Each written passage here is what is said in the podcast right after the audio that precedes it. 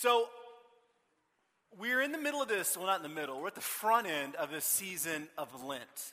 And I thought just because I know that we come from a lot of different backgrounds and a lot of different understandings and a lot of different pictures, I thought I'd just kind of get us all on the same page because where we're going over the next five weeks is going to be kind of wrapped up in our understanding of, of Easter and of this season. And we're in the traditional kind of church calendar in the season of Lent. And now, Lent is actually, uh, it's an Old English word. An Old English comes from an Old English term that means lengthening. And basically, the season of Lent takes place when, in the spring, when the days are getting longer. Um, Lent is the 40 days before Easter, not counting Sundays. All right, so those 40 days lead us to the, the first kind of part of the season, which usually falls on, which always falls on a Wednesday called Ash Wednesday. And, and Ash Wednesday marks the beginning of this season, the 40 days minus Sundays to get us to Easter. And traditionally in the church calendar, the idea is that everything is driving us towards the resurrection. Everything is pointing us towards that. Now, a lot of us have different understandings of Lent. Some of us grew up in backgrounds where Lent means I've got to give something up, or, or you know, I'm going to give up chocolate so I lose weight for Jesus this year, or whatever that is, you know. We give up those things. We think that maybe if I surrender some things, I can get a little something out of it too, and, you know, and, and I sacrifice, and I'm reminded that Jesus sacrificed. And, you know, the Bible really never explicitly says anything about any of that. A lot of that is wrapped up in tradition. There's nothing inherently wrong or, or, or, right with it. The idea simply is that what Lent should do is it should drive us to the cross, which ultimately drives us to the resurrection. So, whatever kind of happens during these 40 days, minus these Sundays, or these 45 plus days, whatever happens, it should be pushing us toward the reality of what it means to be a Christ follower, that the death and resurrection of Jesus changes everything. Now, we all know that Easter is the single greatest day in all of human history, right? The day that Jesus was raised from the dead changes everything. Paul himself says that if Jesus wasn't raised from the dead, then every single thing I believe is an absolute and total vain. It is worthless. My whole life is worthless. The resurrection changes everything. It takes us from death to life. That if, if Jesus was just crucified and not resurrected, then everything that we've bought into, the entire reason we gather, is a sham. It's a farce. So the, the resurrection is essential. It is the single greatest event in all of history. But in order to get to the resurrection, we have to go through the cross. Now, for the past 13 weeks or, or, so, although we skipped a bunch over Christmas, we really marched through the book of Ruth. And we spent a lot of time in the Old Testament looking at the gospel co- kind of um, the gospel connections between the story of Ruth and, and what Jesus did for us. And, and, and as I started thinking about this season and our, our coming out of the Old Testament for all those weeks, I thought, you know what, it would be a really great time for us to just take five weeks leading up to Easter and just say, we are going to look expressly at the person and life of Jesus Christ. So, for the next five weeks, I'm going to kind of teach through a little series on five truths about the, res- about the death of Christ, leading us to the resurrection, which we're going to celebrate on Easter Sunday. But for the next five Sundays, we're going to look at five truths about the death of Jesus. Now, a lot of times we don't want to really examine the death of Christ. We don't want to look too much towards the cross because, frankly, most of us don't really like it. If we're really honest, the cross is a horrific thing. It was the single most awful device created by human hands.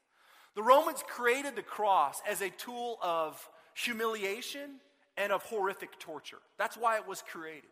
It was created to be a deterrent. That if you were an enemy of Rome or if you were a criminal, what would happen is that we would nail you or strap you to this thing brutally beat you on the front end, and then hoist you 15 feet in the air and allow you to suffocate over the course of three to seven days. While everybody who walked by could see you bleeding to death and gasping for breath, and all they would be thinking is, I don't want to do whatever that guy did. It was designed as a deterrent. And oftentimes they would put him right outside the city walls. So that everybody would come by that said, as long as this land is occupied by Rome, this is what the Romans do to those that oppose all that is of Rome. It was a horrific tool. We don't like to spend a lot of time there, frankly, and being totally honest. It's why I didn't go see the movie The Passion of the Christ. I know how it ends. Like, I can't see that. Because I don't want to imagine that horrific thing. And what I really don't want to imagine about that horrific thing is that why my God, my God, the very God that breathed life into my lungs, would die in my place, that horrific death. It's hard for us to think about God in that way.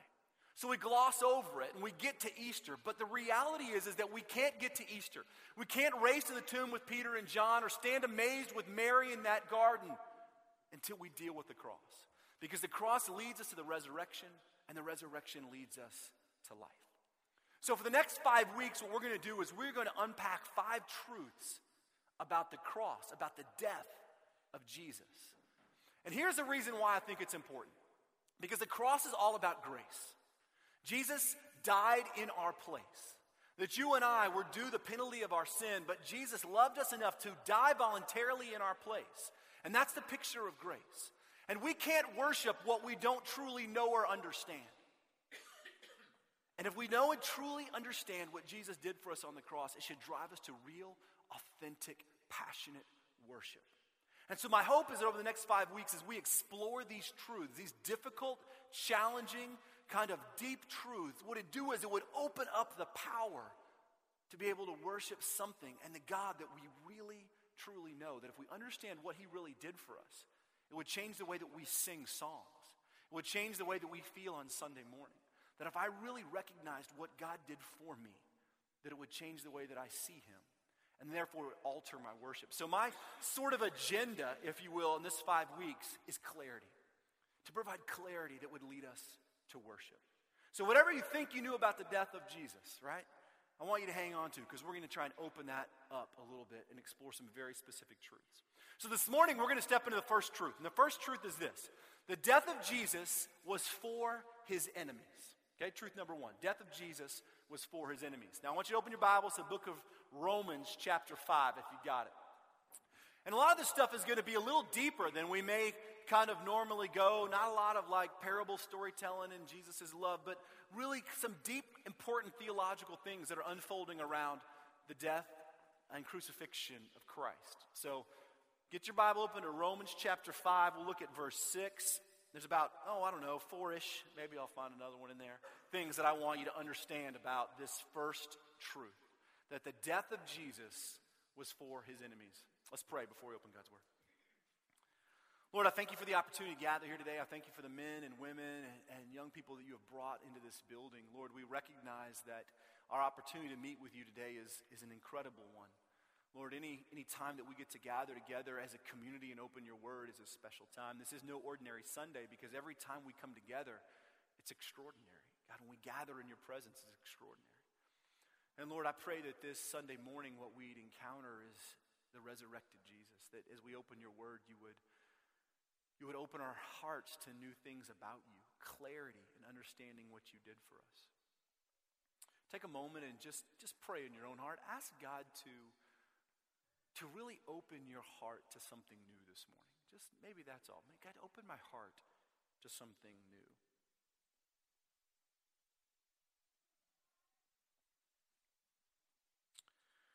Pray for someone behind you or in front of you or around you or your spouse or anyone. Just be in the habit of praying for someone else this morning. Pray that God would move in their life.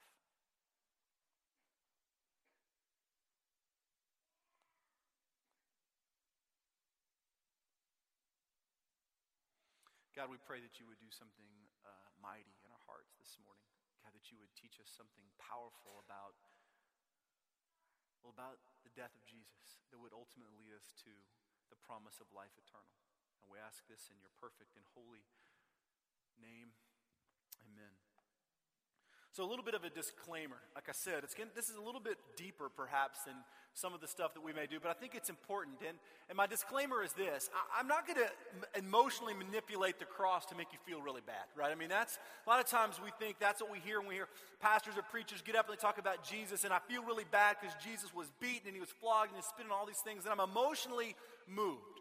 I'm not going to talk about any of this from an emotional standpoint. I'm going to talk about it from a sort of a reality and a truth standpoint and a theological standpoint that says these are the truths about what happened. So I'm not going to go through and explain all the details that went into the process and walk through that Friday and kind of go in graphic detail about what it meant to be flogged and how Jesus did da da da da. Right?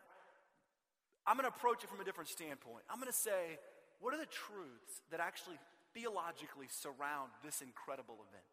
Because that's what should change us. If we really understand not just what Christ went through, but what it means, what God was doing, it should change the way that we think about who He is and ultimately change our worship.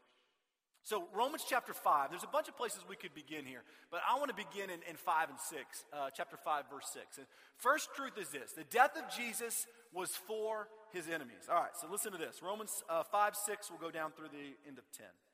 You see that at just the right time, when we were still powerless, Christ died for the ungodly. Very rarely will anyone die for a righteous man, though for a good man, someone might possibly dare to die. But God demonstrates his own love for us in this while we were still sinners, Christ died for us. Since we have now been justified by his blood, how much more shall we be saved from God's wrath through him? For if, when we were God's enemies, we were reconciled to him through the death of his son, how much more, having been reconciled, shall we be saved through his life? So, here and in a couple other places in Scripture, we learn a, a, a, real significant but important truth, and that's this. Apart from Christ, we are enemies of God. All right? Now, we don't like to talk about that much. We don't like to think about that all that much. We like to think about it in terms of we just sort of somewhat disappoint God with our sinful behavior, our attitudes, or who we are, our nature. But the reality is that Scripture actually tells us something very important and very strong.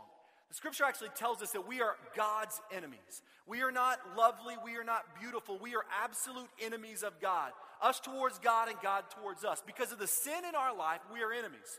Colossians 1 puts it this way Once we were alienated from God, enemies in our minds because of our evil and sinful behavior. We are God's enemies. You are God's enemy. I am God's enemy. Without Christ in my life, we are enemies of God. And it's put very strongly because it's a very strong truth. God is perfect and holy and majestic, and you and I are none of those things. And because God is all of those things, and we are everything the opposite of that with our sinful nature, we are enemies at God's. Our very natures are at war. Paul tells us that what rules our heart is our sinful nature. It's what is at waging war within inside me against all that God is. We are God's enemies. So when Paul says that when we were God's enemies, he's referring to you and I. He's talking to a group of Roman believers before they knew Christ, saying, Before you knew Jesus, before Christ came into the picture, you were an enemy of God. Period. All there is to it. And because we're enemies of God, we are subject to God's wrath. That's just the truth. Paul says it. He says that before, when we were enemies to God, we were subject to God's wrath. The entire New Testament paints this picture.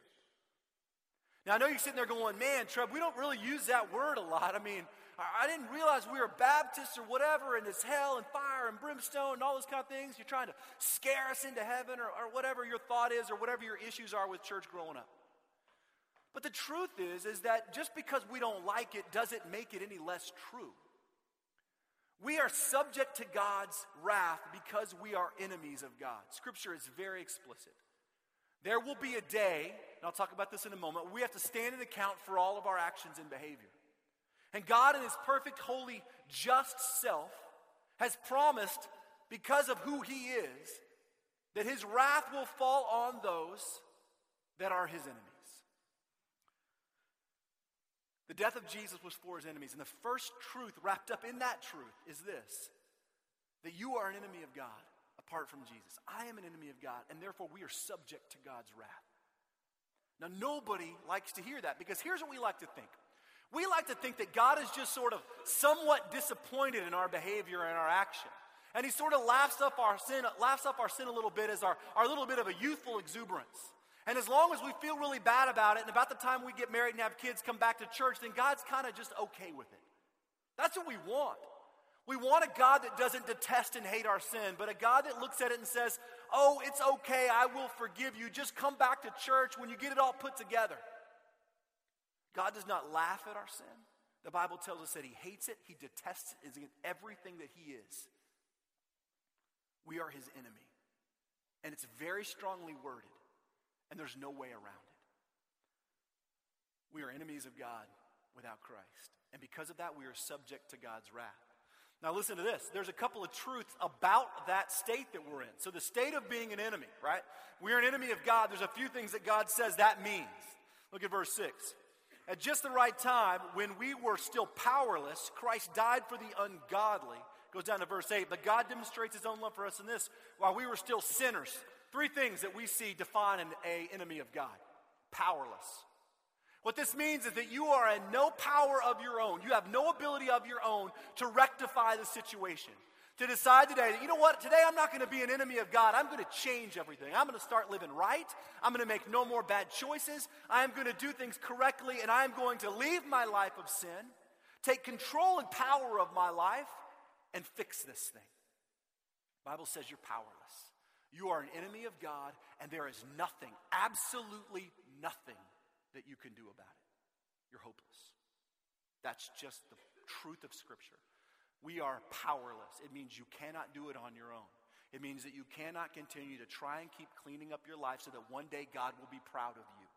You cannot try and just fix those things so that God will love you more and overlook those things you don't want Him to see. That if you just clean up the outward side of your life, that dirty, nasty part of your heart, God will, He won't cast a care on. You have no power. An enemy of God is powerless. Enemy of God is powerless. Think about how that plays out in Scripture. Has an enemy of God ever won anything? God is ultimately all powerful. You are powerless as his enemy. He is the ultimate victor. So you're powerless. You can't rectify the situation. Goes on to say that you are ungodly. No surprise there. If we are powerless, and enemy, and we are full of sin, then it's natural to think that we are also not like God in any way. Ungodly just means that we are in no way like God. We are ungodly. God is majestic and holy and powerful and perfect, and you are an enemy, and I am an enemy, and we are wrecked and broken and sinful, and we are ungodly. We are not like God. Okay? Pretty simple. God is, we are, we are powerless and we are ungodly. He goes on to say that, that while we were still in that state, we were sinners.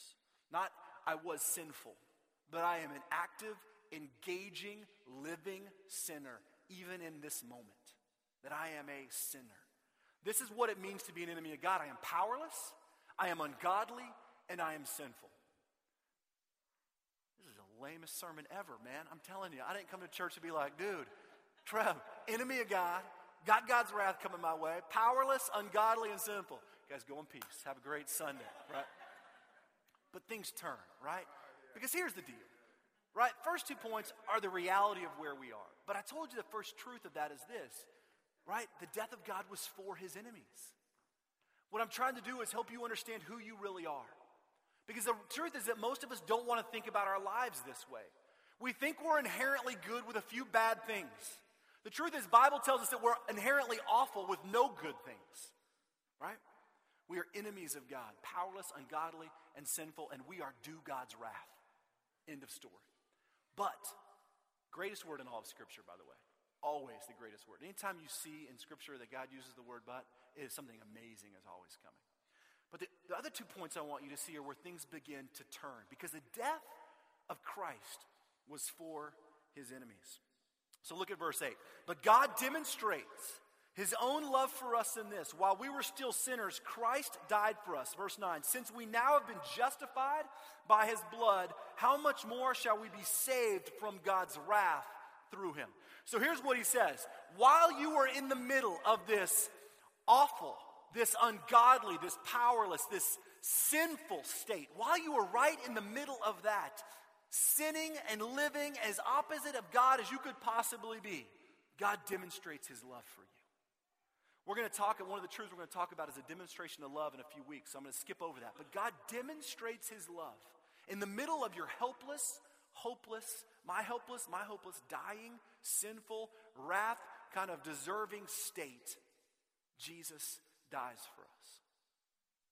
And that death does two things. It says it right there in verse 9. The first one is that Jesus' death justifies us. You know what the word justify just means to make right with. That Jesus' death on the cross justifies us. That when we surrender our lives to Jesus and say, Jesus, I can't do this on my own.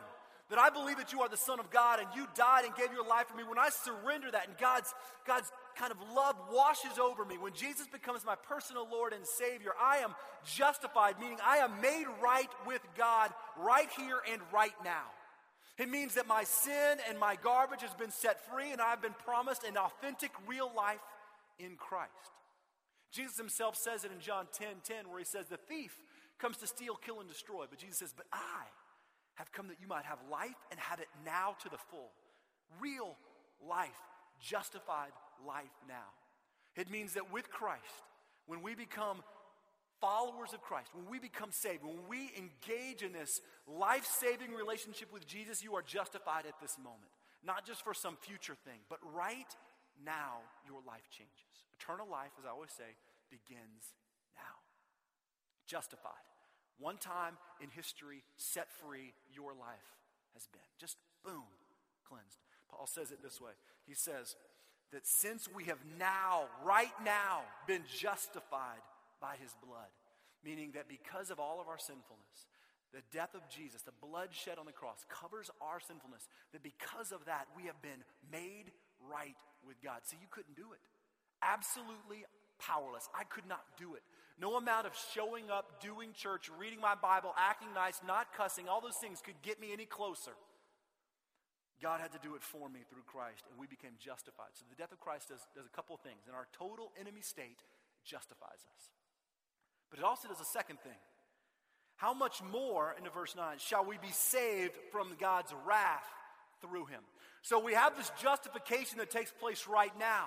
But there's also part of our salvation that takes place in the future. Now, hear me say this the Bible is very clear. There will be a day where all of us have to stand and account before God, a day of awful reckoning. All of Scripture talks about it.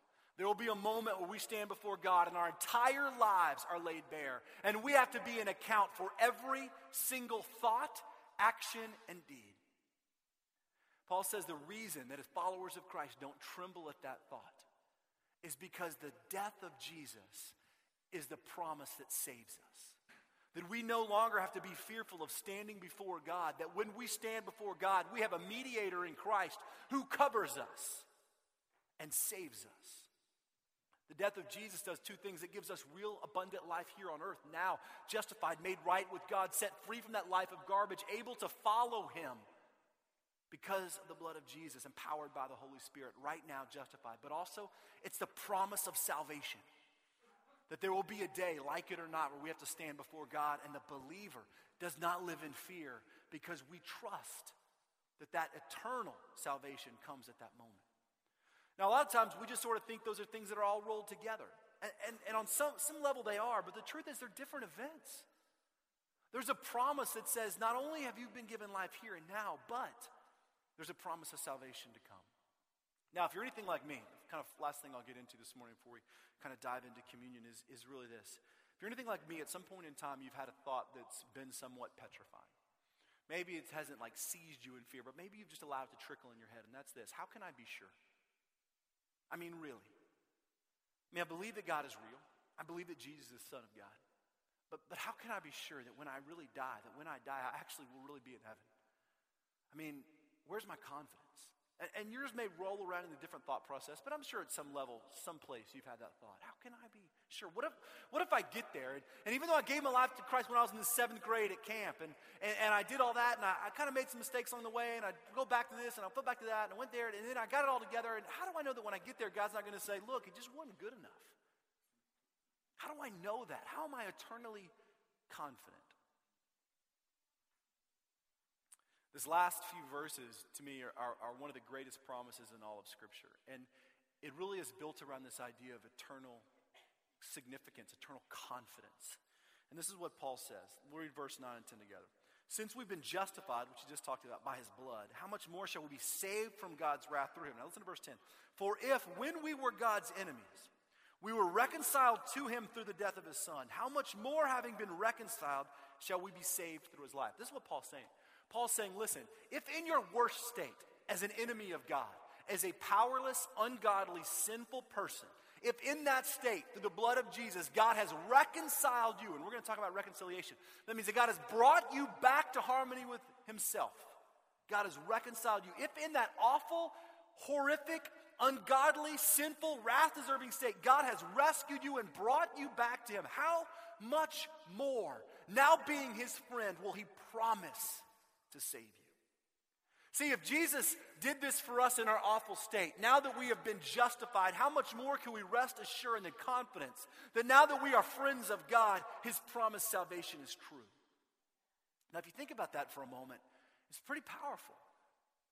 If God saved me as an enemy of His and calls me now His friend, literally His brother, brothers with Christ, co heirs. This is what God calls me beloved, redeemed, rescued. If God did all that and He calls me that, how much more can I be secure in my salvation now that I'm called His friend? That's what Paul's saying. Because all these guys in, in Rome and girls, they were wrestling with that, saying, okay, we, we trust in Jesus, but how do we know when we get to heaven that we're really saved? And Paul says, You know, because Jesus rescued you from your worst state and now he calls you his friend, how much more will he fight and save you now? Fight for you and save you. This is what's called the doctrine, right, of the perseverance of the saints, eternal security. The idea being that you cannot lose your salvation. Now, a lot of people will tell you that, that once you've given your life to Christ, you have surrendered your heart, you have been changed from an enemy of God to literally his beloved, his friend, that you have been justified, that if you don't live correctly, that somehow you can lose that salvation. There is no more absurd teaching. The truth is, what Paul's teaching is that nothing, once you've been justified by God, can take you from his hand. That he has declared you and he has promised, and God keeps his promises. And therefore, on that day of reckoning by which we will all stand, we can rest eternally secure and confident. Scripture points to the fact that once we have been justified, there's no going back. Even if we live in mistake filled, sinful lives like our nature lead us, we have been covered by the blood of Jesus, and we can rest in our eternal security. And we can quit living in fear and start living a life that says, God, I want to live in response to how and what you did for me. Eternal confidence. Nothing will take you out of God's hands. If He fought for you, died for you, saved you as His enemy, calls you His friend, how much more, Paul says, will His future glory be to save you? Confidence. The death of Christ was for His enemies. You and I, apart from Jesus, are enemies of God. Like it or not, we are due His wrath. That is just truth. We are powerless to do it on our own. We are ungodly, nothing like him, and we are active and engaging sinful people. But in that state, that broken, awful, ungodly, powerless state, God demonstrated his love. He said, This is what my love looks like. It's a picture. I will rescue you. I will rescue you. And he justifies us now, covers us with the blood of Jesus, and then promises, because we've been justified, that on that day we will stand eternally secure. And what comes out of this for you and what comes out of this for me is this I can live in confidence because I know that I have been saved. I trust that because I know what God did in me and I know that I couldn't do it on my own. And therefore, I rest in the promise that on that day, whatever day that is, when I stand before God, that I am not God's enemy, but that I have been justified by the blood of Jesus and that I stand saved in the presence of God. Deep, powerful theological things, but incredibly true. This is what I'm talking about when I say why I want to bring about clarity to the cross. Because if we understand those truths, songs that we sing, they mean different things. When we say to the cross of Christ, I cling, when we sing songs that use those kind of words, do you realize what we're proclaiming? It's not just an act by which God says, oh, you know what, I think this will be the best thing. I'll just do this for all humanity and hope they get it. And God says, no, I'm doing something dramatic for the very enemies of who I am, and I'm going to rescue them. And you can't do it on your own. This is the driving heartbeat of worship. It's grace. This table is really the kind of perfect picture of that. It, it reminds us, it serves as the ultimate reminder of what took place. This is not a habitual kind of engagement that the church does because we should. The reality is, this is the proclamation of everything I just said that we were enemies in Christ, had his body literally, literally broken for you, that his blood was shed for you to justify you and to promise eternal security. It's the picture of communion, it's what we engage in together. As we prepare to, to take this meal together, I want you to think about this for just a moment. Have I ever really given my life to Christ? I mean, truly, Trevor, I hear you say all these things. I hear you talk about that. I've been coming for a few weeks, or maybe you haven't ever gone to church at all. Maybe you've been hearing all this talk about Jesus. Have I ever truly just said, Jesus, I want that. I need that. I can't do it on my own. I want and need to be rescued. This morning, if you've never engaged in that, if you've never surrendered your heart, we're going to give you the opportunity to just surrender your heart to Jesus, to experience his justifying, saving grace, both here, now, for abundant, real, made right with God life, and the confidence of eternal security to come. We're going to pray before we take our time of communion together. And I'm going to encourage you that if you feel God moving in your heart, just saying, just drawing you to Himself, saying, I want you to make this surrender moment. I want you. I am calling you. I am moving in your life. If you've never done that, I want to encourage you to do that. And I'm going to give you the chance as we pray to just sort of surrender your heart and life to Jesus this morning. Let's pray.